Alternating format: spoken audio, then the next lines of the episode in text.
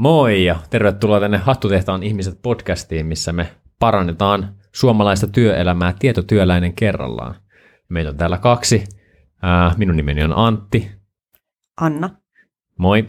Ja mä toimin Kiskolla toimitusjohtajana, teen myös ihan projektitöitä, käyttöliittymäsuunnittelua.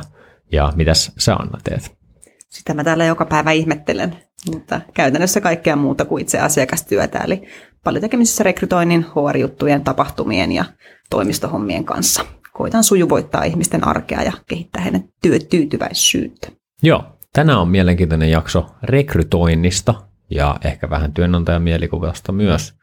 Uh, mun mielestä sä voisit ehkä kertoa sun taustaa ensin, koska se liittyy aiheeseen. Se on, se on monimutkainen ja pitkä ja osittain aika tylsä tarina, mutta ennen kuin kiskolle tuli, niin kerkesin, kerkesin jonkun aikaa toimia rekrytointikonsulttina.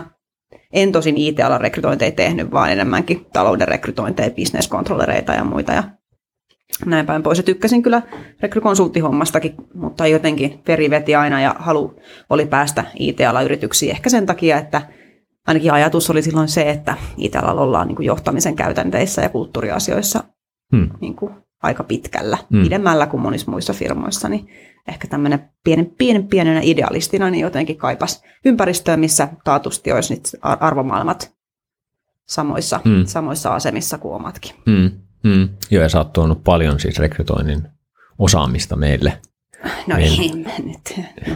Mä meinasin itse asiassa kysyä, mulla on tähän kysymys, että meillä on tästä juurikaan keskusteltu, että onko Kiskon äh, rekrytointi muuttunut sitten sen jälkeen, kun olen tänne tullut, ja jos niin, miten?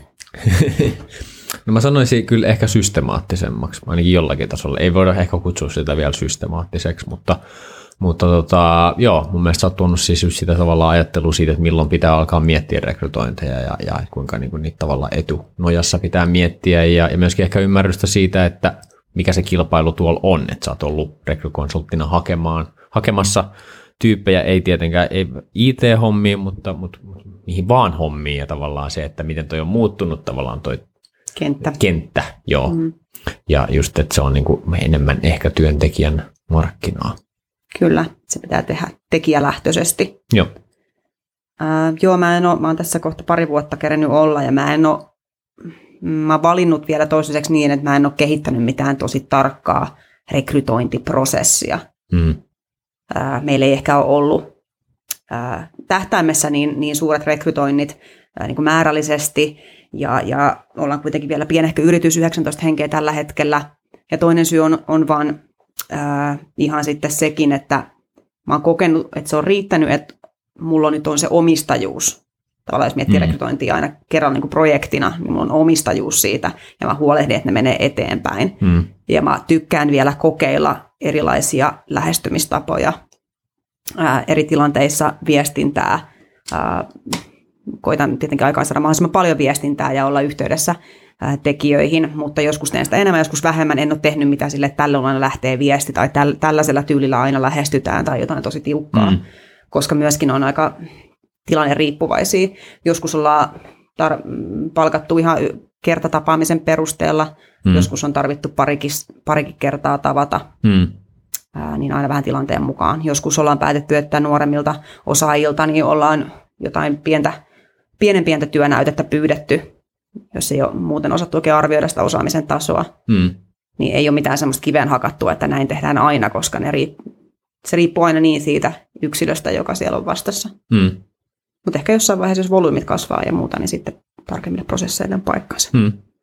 Miten sut itse, mä oon kiinnostunut itse näistä ihmisten henkilökohtaisista storeista, miten sut itse rekrytointiin kiskolle ja milloin?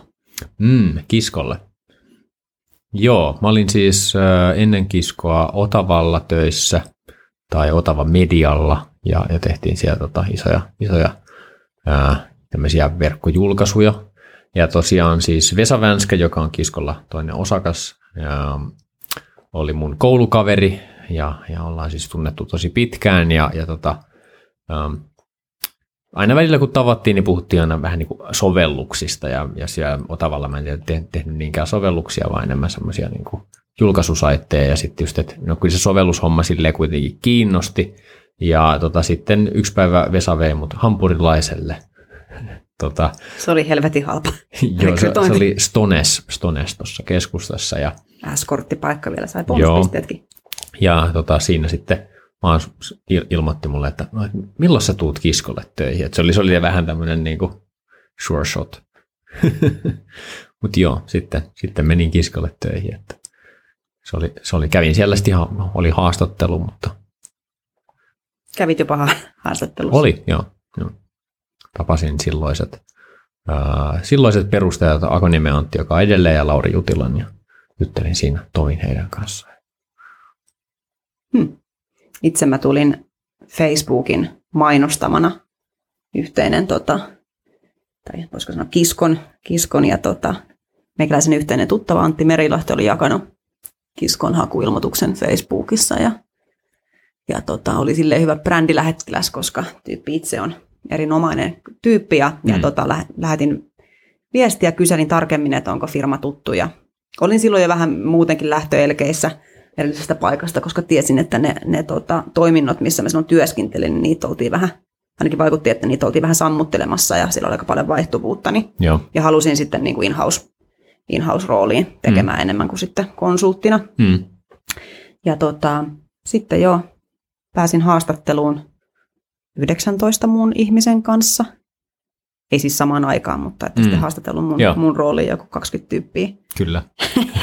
Mikä oli mun ensimmäinen tota, reaktio oli siihen, että no niin, että ehkä tämä tarvitaan vähän pientä rekrytointiosaamista, jos, ei, jos, jos on karsimisen vaikeuksia. Mutta okei, Mm. se oli ymmärrettävää, koska rooli, mitä te haitte, oli ihan uusi, teillä ei ollut hajukaan, Mm. mitä mä oikeastaan sitten tulisin tekemään, minkälaista tyyppiä se vaatisi. Joo, niinpä. No, mutta siellä te olitte kaikki kolme rivissä pöydän. Se oli vielä aika perinteinen rekrytointi. Että kaikki kiltisti paneelina siellä edessä, muistivihkot kourassa ja vähän, vähän nuut- nuutuneen olosia, sitten olitte haastatellut koko päivän putkeen ja Mm. Mm. siellä te olitte. Jokainen kantoi kiskon lippu omalla tavallaan. Joo. tota, tässä on tosiaan kiskolla kuitenkin paljon paljon vuosia takana. Voitko kertoa, miten kiskolla yleensä, miten ihmiset on tänne löytänyt tai miten ne Mm. kanavat on toiminut? Mm. Aika paljon musta tuntuu tullut ihan niin kuin suosittelujen kautta. Ää, eli tavallaan joku, joka tietää kiskon, suosittelee, että tonne kannattaisi hakea. Tai, tai sitten ihan niin kuin jotenkin suoraan vinkkaa meille, että tuossa tässä tekee jonkun intron, ää, introtyyppisesti. Niitä aika paljon. Sitten ex-työntekijä yksi ainakin on suositellut meille uuden työntekijän, mikä on silleen mun mielestä ihan hyvä, että tavallaan, että tämä on niin hyvä paikka, että mä voin mun kaverin suositella tänne. Niin, vaikka on itse lähtenyt Vaikka on itse lähtenyt. muihin juttuihin. Joo. Kyllä. Sitten meillä on, kerran me ollaan tarjottu tämmöinen vinkkipalkkio. Sieltä saatiin kyllä ihan työntekijälle ihan vaan itse omissa sosiaalisissa kanavissa. Tarjottiin rahapalkkiota, jos löytää työntekijän. Sitten me ollaan jonkun verran rekrytty kouluyhteyksien kautta, eli, eli mun ja Vesan vanhasta kouluapajasta, niin ollaan aina yhteydessä sinne lehtoreihin. Ja vähän Lähettäkää vuosikurssien kerma Kyllä, näytille. Jep. Sitten on ihan, ollaan rekrytty myös ihan suorista hakemuksista, eli niitäkin on tullut jonkun verran ihan suora maili. Ehkä nykyään vähän vähemmän. Mm. Mut, mut, Harjoittelupaikkahakemuksia kyllä tulee. joo, joo, kyllä. Ja ilmeisesti, ilmeisesti just niiden ensimmäisten paikkojen saaminen on edelleen Mm. niin kuin haastavaa. Joo. Mutta sitten heti kun kokemusta on vähänkin, niin sitten se, sit se kenttä muuttuu. Sitten me ollaan käytetty ihan rekrykonsultteja, me ollaan käytetty ainakin neljää eri rekrykonsulttia. Ihan toimi, toimistoista sitten semmoisiin niin yksittäisiin rekryagentteihin. Joo. Ja, ja kyllä niin kuin, Neljä tosi- firmaa, neljä eri rekrytointia. Joo, ja tosi erilaisia kokemuksia myös, mutta kuitenkin kaikista saatu rekrytointi. Mm, kyllä, kyllä. Joo, se on oma. Me ollaan pohdittu, viime vuonna me rekryttiin paljon kiskon historian eniten, eli seitsemän henkilöä yhteensä, mikä on prosentuaalisesti tosi paljon uutta porukkaa Joo. tähän jengiin. Erittäin hyvin on mennyt. Viime vuonna tosiaan aika eri väylien kautta tuli. Kahdessa käytettiin kahta eri rekrytointitoimistoa. Ää, Vähän kokemukset oli sinänsä ihan hyvät, että tavallaan saavutettiin se, mitä haettiinkin, eli tekijä, tekijä saatiin Mm. taloon, mutta sitten me käytiin syksyllä vähän keskustelua talon sisällä ja varsinkin perustaja Akoniemen kanssa, että no, mi- mites nyt jatkossa ja pitäisikö käyttää käyttää nyt sitten konsultteja vai tehdä itse. Mm. Ja lähtökohtaisesti ehkä kiskolla on se semmoinen kulttuuri, että tehdään itse, jos mm. vaan mahdollista. Mm. Ainakin tällaisissa jutuissa silloin, kun siinä on jotain järkevää oppia, mm. mitä saada irti mm. siitä. Kyllä, joo. Ää, sitten taas kukkien kastelut ja muut, ne kannattaa ulkoistaa. Mm. Mutta joo, ja mä itse sitten pelkäsin ryhtyä sitä, siihen hommaan, koska mä olin jotenkin, että ei kauheena IT-rekrythän ja niin, tämä niinku, niin sanottu sourceaaminen alan termeillä, sourceaaminen, eli headhunting, eli käytännössä siis se, että kaivaa niitä tekijöitä esimerkiksi LinkedInistä tai GitHubista tai mistä milloinkin ja laittaa niitä niin kuin lähestymisviestejä niin, että tämähän on ihan niin kuin suoja, kun kaikki oli pelotellut hirveän määrä, että voi mennä sata tuntiakin, että löytää yhdenkin tekijän ja mm. mä olin kasvattanut sit itselle semmoisen kauhean niin kuin puoren. Mm. Mutta sitten kun mä pääsin sen yli ja päätin, niin kuin, että no en mä tiedä, että kokeillaan. Niin. Että sitten sit tiedetään, että ei usko vaan huhupuheita ja tulokset oli hyviä. Ja, Joo. ja sitten mä olin monelta kysynyt, kun mun vastausprosentti oli erinomainen, että kuitenkin näitäkin osaavia tekijöitä aika moni konsultti varmasti lähestyy, mm. että onko heille vaikutusta sillä, että semmoinen henkilö, joka on firman sisällä, lähettää sen viestin versus konsultti, niin moni mm. kyllä sanoo, että kyllä, että he harvoin vastaavat esimerkiksi konsulteille, mutta, mutta sitten jos firman sisästä lähestyy. Joo, joo. Ja haluan ajatella, että ehkä mun niin viestityylissä oli jotain semmoista, mikä jo sitten mm. kulttuurillisesti meistä kertoo jotain semmoista, että kannatti avata keskustelua. Ja ainakin se on pienemmällä skaalalla, niin se on niin kuin suht henkilökohtainen, että se ei ole semmoinen massa, massaviesti sitten kuitenkaan. Niin, niinpä, niinpä. Ja sitten siinä on niinku haaste se, että kuitenkin konsulttitkin on, niistä muodostuu sitten aika nopeasti sellaisia niin kuin yrityksen brändin edustajia. Ja jos miettii, että usein se semmoinen möötte saattaa olla tunninkin mittainen, missä ne mm. kuuntelee sen niin kuin yrityksen storin, mm. poimii sieltä ne perusjutut, mm. ja sitten oikeastaan tiedä, että mitkä asiat ne on sieltä poiminut, mitä asioita heille on jäänyt mieleen, mitä asioita he viestii mm. meistä vaikka ulospäin mm. tekijöille. Ja ehkä itse kun haki näitä niin kuin konsulttiyrityksiä, niin mä koitin sanoa, että mä nimenomaan kaipaisin itselleni kumppania, niin kuin puhtaasti kumppania sen takia, että mä oon aika itsenäisessä, yksinä, vähän yksinäisessäkin roolissa tässä, mm. semmoista, jonka yhdessä sparrata tätä asiaa, jossa ehkä itsekin oppia. Niin tälleen pienenä yrityksenä se on kyllä vaikea, koska siinä tuppaa jäämään sellaiseen tiettyyn niin kuin nurkkaan silloin, kun monilla konsulttifirmoilla tulee vaikka jotain isompia asiakkaita, jotka vaatii vaikka kymmenen tekijää kerralla, mm. niin meidän pieni firma sen yhden rekrytoinnin kanssa ei välttämättä siinä vaiheessa ole enää niin tärkeä ja merkityksellinen, jolloin se kumppanuuden rakentaminen jää aika ohueksi. Mm, kyllä. Ja sitten, sitten tavallaan se tarkoittaa sitä, että saattaa saada vaikka niitä CVitä tai, tai tota, hakijastoreja sähköpostiin, mutta muuten ei ole juuri mitään viestintää välissä. Mm. Eli ei tiedä, että minkälaisia viestejä on lähetetty, ei tiedä kuinka moni niihin on välttämättä vastannut, mm-hmm. ö, ei tiedä mitkä ne syyt on, jos joku ei ollut kiinnostunut, onko se ollut joku, mitä meiltä puuttuu niin yrityksenä, mm. Ää, onko se tämä joku tuotetalo versus konsulttitalo kuvio, mm. ö, onko se, onko se, no se voi olla, mitä syitä voi olla vaikka kuinka monia, mutta ne on just niitä oppeja, mitä meidän on olisi niin kuin erittäin hyödyllistä saada ja olla niin kuin tietoisia niistä. Niin joka, jonka takia päätettiin, että meillä ehkä pienenä yrityksenä niin voidaan olla aika vaikea palvella niin kuin konsulttiyrityksille mm. Mm. jossain määrin. Mm. Varmasti joo, ja no, se volyymi ei ole ollenkaan niin kuin sillä tasolla. Niin, ja totta kai, että mm. jos, jos tuolla on niin kuin paljon yrityksiä, mitkä tarvii isoja määriä, niin totta kai se on bisneksen kannalta järkevämpää mm. fokusoitua niihin. Mm. Mutta tota, mutta oli hyvä oppi, hyvä oppi tehdä, tehdä että se sysäsi niin kuin tekemään itsekin ja kokeilemaan. Mm, mm, kyllä. Katsotaan, se riippuu hyvin paljon kyllä niin kuin rekrytoinneista. Ää, en mä esimerkiksi tiedä vielä, että jos meillä tulisi jotain jatkorekrytointeja ulkomailta, että lähtisinkö mä niitä sitten tekemään itse. Esimerkiksi mm. nämä rekrytoinnit Venäjältä, niin on niissä esimerkiksi ollut tosi hyödyllistä, uskoisin ainakin, jos tämä konsultti on itse puhunut Venäjää ja tavallaan ne markkinat siellä on jollakin tavalla tutumpia niin, joo. Haluatko kertoa siitä relokaatio-hommasta jotain?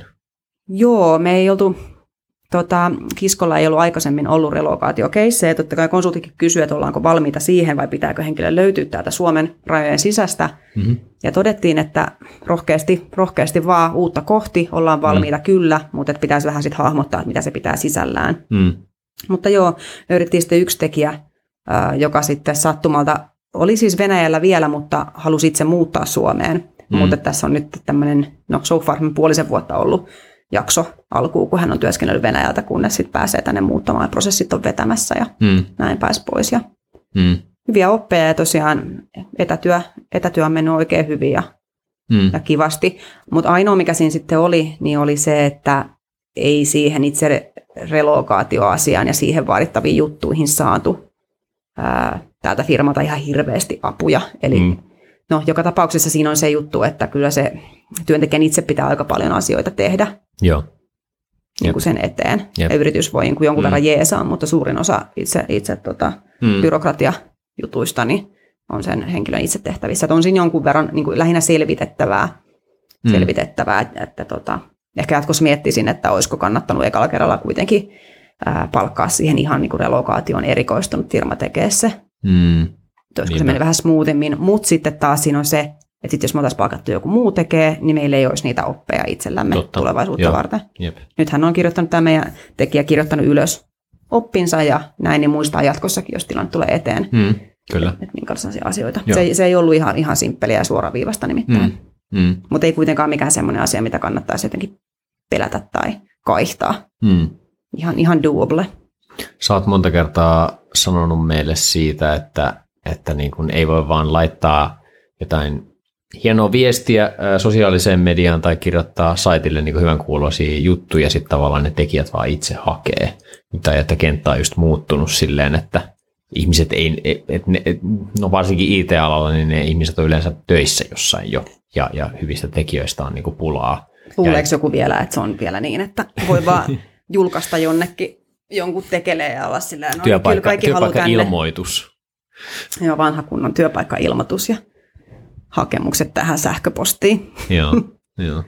Joo, näin se on. Varmasti on vielä aloja, missä on tekijöitä enemmän kuin paikkoja, niin varmaan nuo perinteiset mallit Mm. toimii vieläkin ja niin sanottu ilmoitteluhaku, mutta se on ensinnäkin aika turhaa, koska suurin osa tosiaan ihmisistä, varsinkin IT-alalla ja niistä osaavista tyypeistä on jo töissä. Vielä haastavammaksi sen tekee sen, että suurimmalla osa heistä on nyt jo ihan mukavat oltavat. Mm. On erikoiskahvet, ehkä pallomeret, ties mitkä, tota, mitkä etuudet, ää, niin miten heidät saa houkuteltua just vaikka tässä tapauksessa nyt vaikka meille, että haluaisi nimenomaan, Mm. että ylipäätään olisi kiinnostunut meistä Kyllä. niin siinä on aika pitkä kynnys ja tavallaan siinkin, no nyt tämä menee just sinne enemmän sinne tota, työnantajan mielikuva-asioihin, Mm. niin siinkin pitää olla ennen jo sitä tarvetta, kun tarvitaan joku tyyppi Mm. sisään. Niin tällä potentiaalisella tekijällä olisi, pitäisi olla jo niin kuin kiskosta se tieto, Mm. ja hän olisi kuullut meistä, niin tämmöisiä kontaktipisteitä pitäisi olla jo matkan varrella Mm-hmm. muodostunut useita. Mm. Ja näitähän on niin kuin, kyllä niin kuin Ruby-teknologian kehittäjän keskuudessa Kiskolla on Mm. niin kuin ylipäätään Mm. jonkinlainen maine, moni on Mm. kuullut meistä. Tunnettuus, joo. koska ollaan, ollaan järjestetty paljon alan tapahtumia ja varmaan Suomen vanhin ruubitalo Mm. ja kokenein, kokenein siinä skenessä. Niin, Mm. mutta sitten taas jos ollaan ha- haettu vaikka just fronttitekijöitä, ää, no design- designereista on vähän, vähän enemmän ehkä ollut tarjontaa, Mm. niin siellä sitten moni on kuitenkin sanonut, että ei ole kuullut meistä aikaisemmin.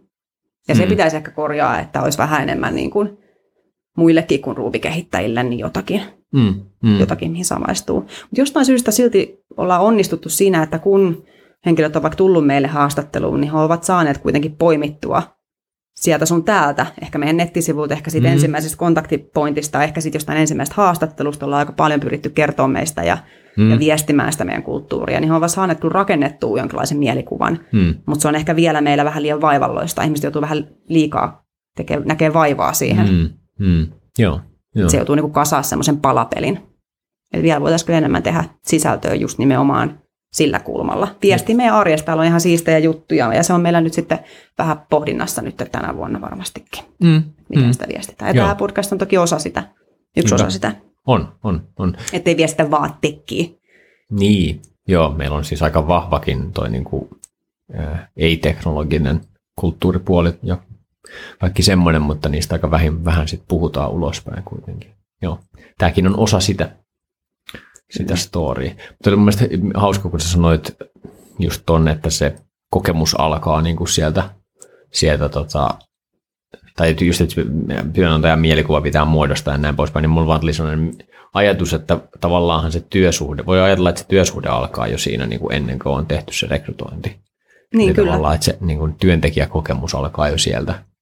Rekrytointi on tavallaan osa onboardingia, jos oletetaan, että se on niin kuin onnistunut rekrytointi, niin sielläkin Niin. tehdään jo juttuja, mitkä vaikuttaa siihen niin kuin mielikuvaan. Kyllä. No, tämä menee vähän eri aiheeseen, mutta just perehdyttäminenkin alkaa. Mm. Sekin on niin kuin tavallaan, se viestintäosuus siitä alkaa, alkaa jo niin kuin tosi aikaisessa vaiheessa. Mm. Mm. Ei sitten, kun se henkilö aloittaa siellä Mm. työpaikalla. Mm. Se, minkä mä oon itse huomannut nyt haastavaksi rekrytoinnissa ja minkä oppinut tässä, kun on kiskoon sukeltanut syvemmälle, niin on se haaste, kun tehdään tällaista konsulttityyppistä Mm. projektitekemistä, missä projektien kestot on aika lyhyitä, vaikka asiakkuudet on monet tosi pitkiä, mutta projektikestot kerralla aika lyhyitä, Mm. niin on tosi vaikeaa tasapainotella sen kanssa, että ei voi tavallaan liian etupainotteisesti rekrytoida, koska Jep. sit se on ensinnäkin A, helvetin kallista, Mm. ja ei tietenkään haluta palkkaa etupainotteisesti ää, pelkällä uskolla, että kyllä sieltä jotain Mm. uutta keikkaa tulee, Mm. jotain Mm. tänne odottamaan ikään kuin valmiuteen, Mm. eikä se myöskään se tekijälle, se on kaikkea muuta kuin motivoivaa, koska tekijöillä huomaa, että se hinku päästä heti siihen projektityöhön kiinni on ihan valtava. Mm. Eli melkein to, monet toivoo, että jopa ekana tai tokana päivänä viimeistään on jo niin kuin projekti, projekti laitettu eteen ja, Mhm. mm-hmm. ja, ja perehdytetty siihen. Mm. Niin ei, haluta ketään tänne pyörittele peukaloita ja just kun on se kovin innostuksen vaihe siinä alussa, että ei olisi tarpeeksi tekemistä. Mm. Niin ei voi mennä hirveän etupainotteisesti, mutta sitten taas pitäisi pyrkiä välttää semmoisia tota, vaahtosammutin rekrytointeja, missä on niin kuin fire extinguisher meiningillä, että nyt, nyt, onkin, Mm. mm. nyt tulikin projekti ja hemmetti, nyt onkin kiire, nyt tarvitaan lisää, lisää tyyppejä Mm, tekemään. mm. Ja sitten aletaan vasta miettiä, että no mistä löydetään. Jep. Ja koska sitten siinä voi helposti mennä vähintään pari kuukautta, Jep. Jep. että löydetään se tyyppi. Ja Saatiin, että Mm. se on vielä niin kuin olisi rekrytoitu ja tehty valinnat ja se olisi aloittanut ja usein vie enemmänkin kuin kaksi kuukautta. Mm, mm. Ja varmaan osa tämmöistä niin kuin työnantajan mielikuva juttua on myös se, että sulla on vähän niin kuin se piiri siinä ympärillä, vähän niin kuin valmiita ää, rekrytoitavia. Tietysti mielessä, että sulla on joku semmoinen yhteisö tai joku semmoinen heimo. Sä oot rakentanut jonkun tämmöisen kulttuurin siihen, että sit kun sulla tulee just rekrytarve, niin sulla on tavallaan jo vähän semmoinen piiri siinä, jotka ehkä haluaisi töihin. Ja rekry, rekrytoinnin ammattilaiset kutsuu sitä puuliksi, ja se on musta ihan hirveä. Toi, toi heimo tai piiri on paljon parempi. Puuli okay. kuulostaa sieltä, että sulla on joku allas, missä ui sellaisia jotain, tiedätkö, golden fishes, ja sitten sä käyt sieltä vähän onkimassa, kun tarve Mm. mm. tulee. Tuo tommonen kehittäjä. Ja, Hmm. joo. Ö, Rekrytoinnissa mulla tuli mieleen haastattelu ö, tilan, tilanne. Onko sulla, onko sulla siitä jotain ajatuksia noussut aikaisemmalta uralta tai nyt sitten tässä niin kuin tekkihaastatteluja tehneen? joo, täytyy sanoa, että siis haastatteleminen on todella vaikeaa. Siis se on mun mielestä edelleenkin todella vaikeaa. Mm. Ää, joskushan se menee kuin siivillä. Se riippuu hyvin paljon siitä, kuka siinä vieressä tai vastapäätä istuu. Että Mm. miten se tavallaan vuorovaikutus lähtee lentoon, kuinka avoin keskustelu siitä saadaan. Ja se on se, mihin mä niin lähtökohtaisesti pyrin, että se olisi avoin, ää, informatiivinen keskustelu puolin ja toisin. Niin. Ei yksipuolinen, mä en tykkää enää käyttää sitä termiä haastattelu, koska se luo sen kuvan, että toinen tykittää kysymykset ja toinen koittaa vastaan niihin valmiiksi mietityt vastaukset. Ai niin, nyt tulee tämä, mikä sun heikkous, kysymys, joo, tämä opettelin. Tähän Mm. mm. pitää sanoa sellaiset heikkoudet, jotka voi myös tulkita jotenkin vahvuudeksi. Et ei, vaan että se olisi, se olisi vuorovaikutustilanne. Mm. Siinähän sitä mystifioidaan vähän liikaa ylipäätään rekrytointia. Eihän siinä ole kyse muusta se- kuin siitä, että kaksi osapuolta pohtii yhdessä, että olisiko meillä aineksia yhteistyöhön vai ei. Mm. That's all. Mm. Ja mitä avoimemmin sen tekee, niin sen parempi. Ää, ja mä oon yrittänyt olla mahdollisimman informatiivinen ää, ja rehellinen, kertoa myös ää, kiskon kehityskohteita, ää, tiettyä semmoista niinku kasvuvaihetta, missä mennään tällä hetkellä, minkälaisia oppeja on, missä me ollaan jo tosi hyviä, missä me ei olla hyviä, jotta se viesti sitä, että miten me ylipäätään suhtaudutaan Mm. mm. kehittymiseen ja oppiin yrityksenä ja ihmisenä muutenkin. Mm. Se on meille tärkeä, tärkeä ja lähellä sydäntä oleva teema. Mm. Niin yhtä lailla mun mielestä on tärkeää, että työnantajakin pystyy siinä hetkessä jo Mm. kuvastamaan sitä omaa tapaa ajatella. Mm. Ja, Mm. Mun on ollut vaikeaa ehkä löytää sitä tasapainoa niin kuin sen, että kertoo yrityksestä ja projekteista ja tavallaan yrittää niin innostaa sitä ihmistä, että täällä on oikeasti hyviä, hyviä tota, projekteja ja tosi mielenkiintoisia juttuja ja sitten versus se, että siltä niin kuin hakijaltakin pitäisi niin kuin, pitäisi oppia tuntemaan myöskin se hakija. Et siis Kyllä. on ollut joitakin haastatteluja, missä on vähän niin kuin silleen, että se hakija on käytännössä vaan kuunnellut sen niin kuin yrityksen mainoksen, niin sitten vasta tajuu, että, mm, että olisi ehkä pitänyt vähän kysellä enemmän itse. Että sitten taas, et, siis varmaan taas, tämä on tullut jotenkin myöhemmin, kun on ehkä yrittänyt enemmän just, että, että haluaa niin kuin vakuuttaa sitä hakijaa myöskin että, omasta yrityksestä, mutta sitten taas ehkä aikaisemmin se on taas ollut heiluri sit siellä toisessa päässä, että sit se on vaan sitä, niin kuin, että vaan tenttaa sitä hakijaa.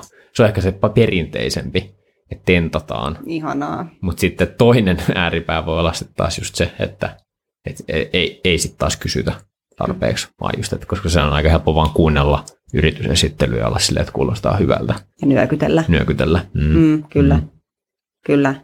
Joo, se on, se on haastavaa itsekin tasapainolle sen kanssa, että halusit, että se olisi keskustelun omainen, mm-hmm. ää, kertoa sitä, olla niin tarinan kerronnallinen, mutta sitten silti pitää mielessä ne tärkeät asiat, mitä siitä henkilöstä haluaa selvittää ja mikä on tärkeää tietää, mitä, mitä keskustelua haluaa avata niin. ja ohjata sitä niin kuin oikealle urille, jos meinaa. Niin. Koska sitten se, se tunnin tapaaminen on hemmetin lyhyt aika, että vaikka mäkin toivoisin, että henkilön ei tarvitse, tarvitsisi ravata täällä liian monta kertaa, mm. Mutta sitten ollaan, se on kuitenkin niinkin, että se on molemmille hyödyksi, että tavataan aina vähintään se kaksi kertaa. Jep.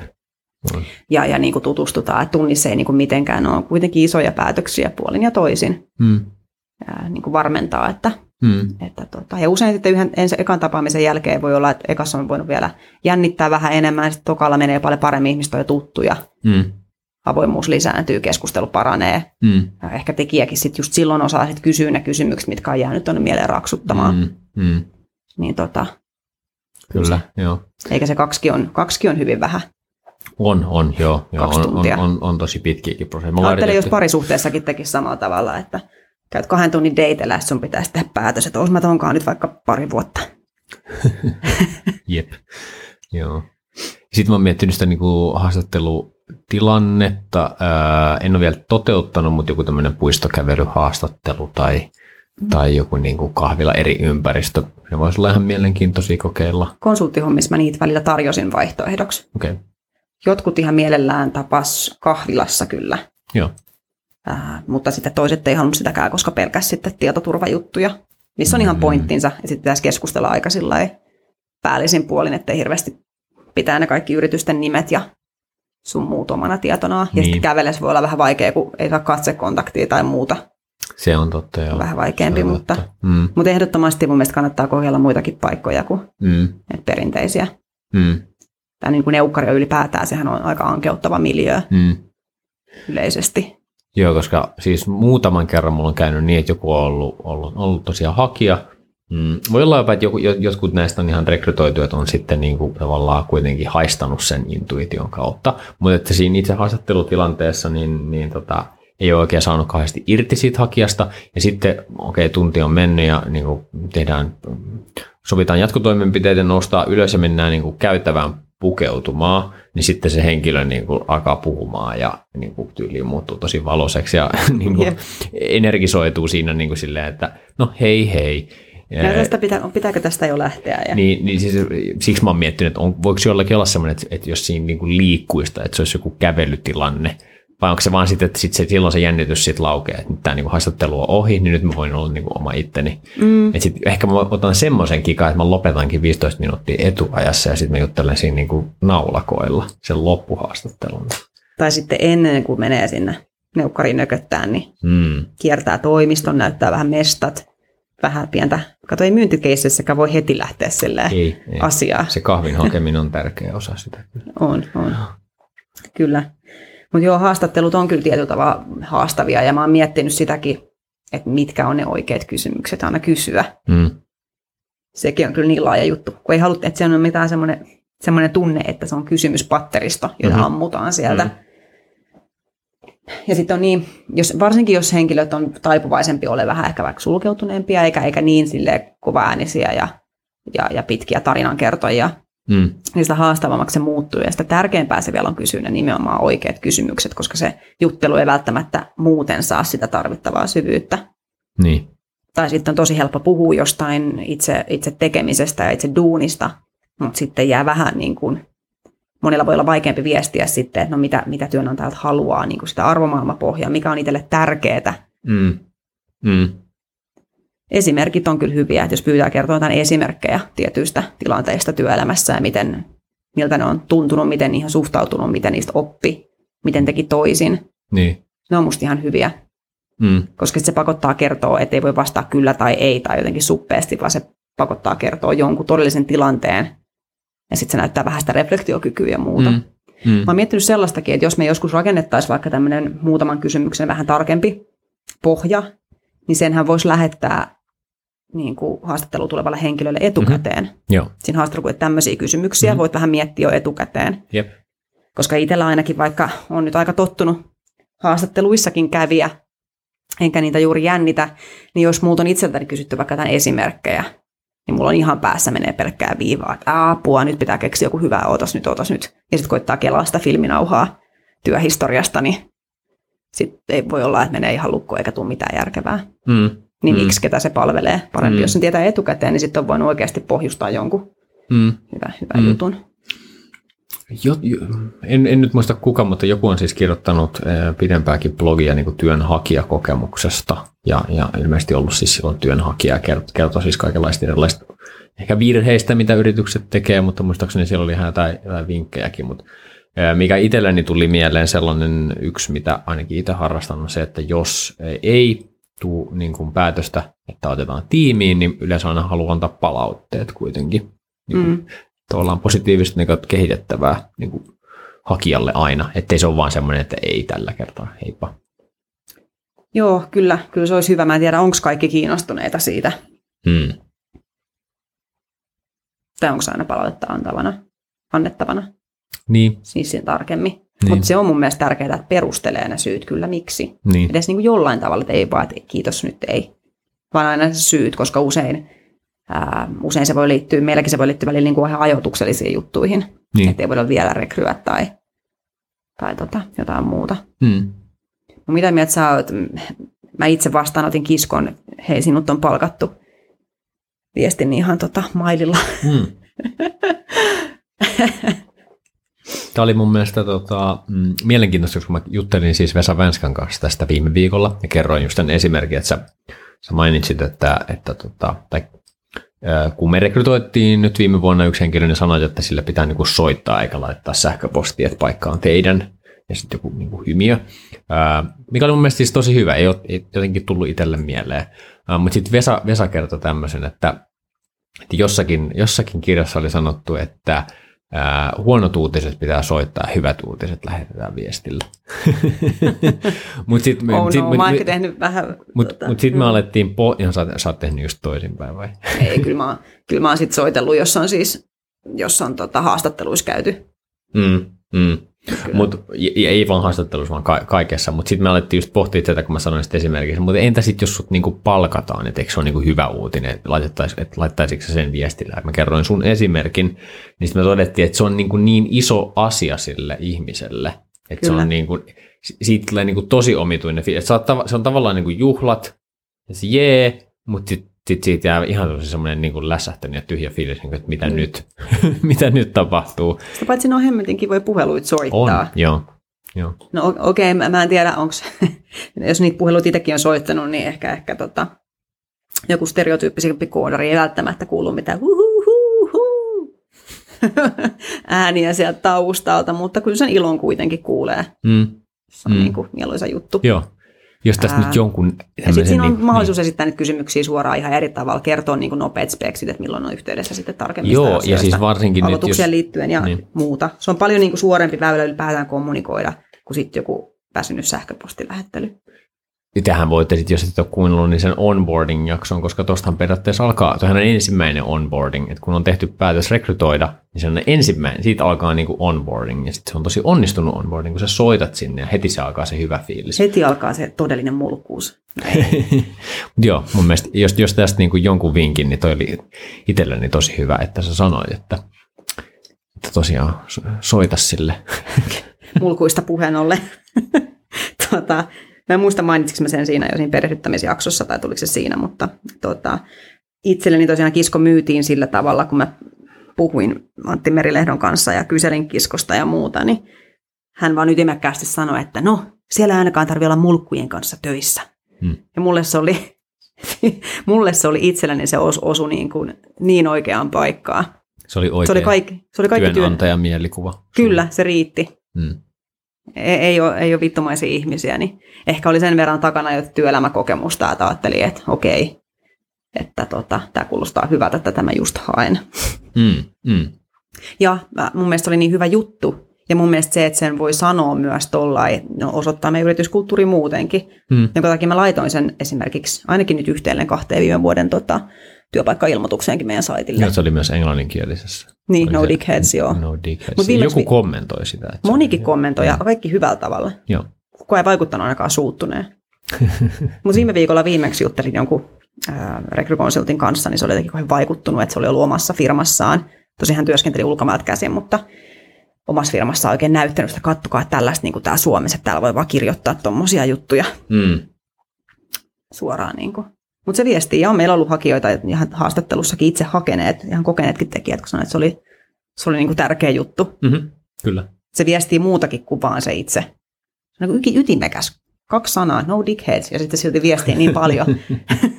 Kyllä. Semmoinen on hyvä viestintää. Joo. Äh, tuleeko sinulle mieleen jotain, mitä me haluttaisiin äh, kuulijoilta kysyä rekrytointiin liittyen?